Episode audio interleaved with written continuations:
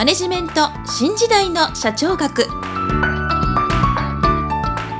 こんにちは。中小企業診断士の六角です。今回はマネジメント新時代の社長学の第15回をお届けいたします。今回のテーマは組織の有効性能率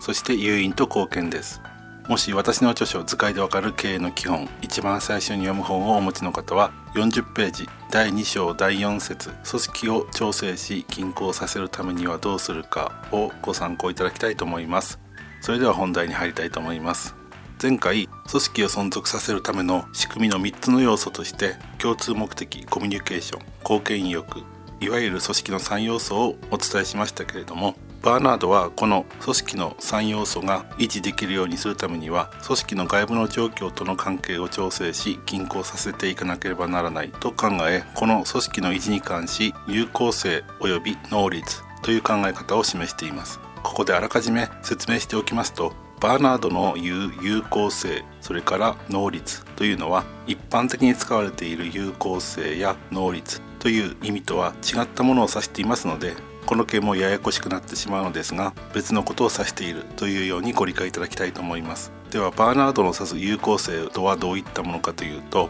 組織の目的を達成する能力や度合いというものを指します。組織は共通目的があることで成立しているわけですから目的が達成できない状態の時や目的が達成してしまった時は組織が存続する意味もなくなります。したがって目的が達成できそうにないという時は経営者の方は目的を達成できるようにするための何らかの対策が必要ですし目的が達成してしまった組織についてはもし組織を存続させようとする場合は新たな目的を与えるということが必要になります。次に能率というものなんですがこれは組織の維持に必要な貢献を得るための誘引を提供する能力のことです。これは会社と従業員の関係で示すと分かりやすいですけれども給料というものが貢献を得るための誘引の代表例ということになると思います。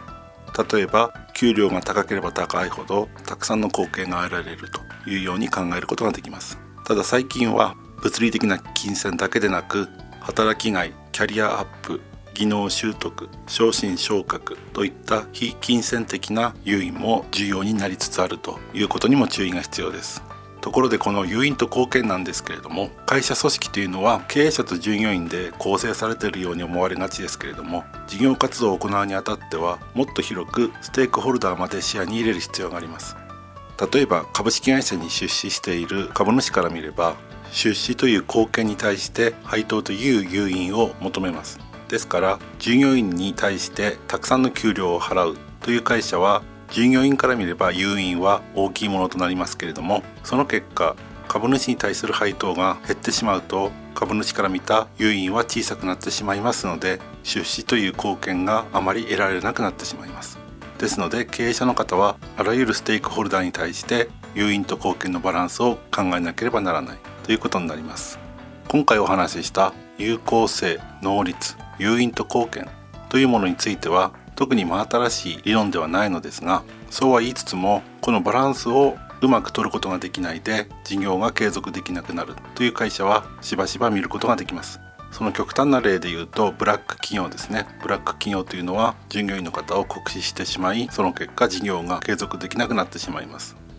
ですから経営者の方は組織を継続させるためにはバランスが大切ということを今回ご説明したバーナードの理論で裏付けられているということになります。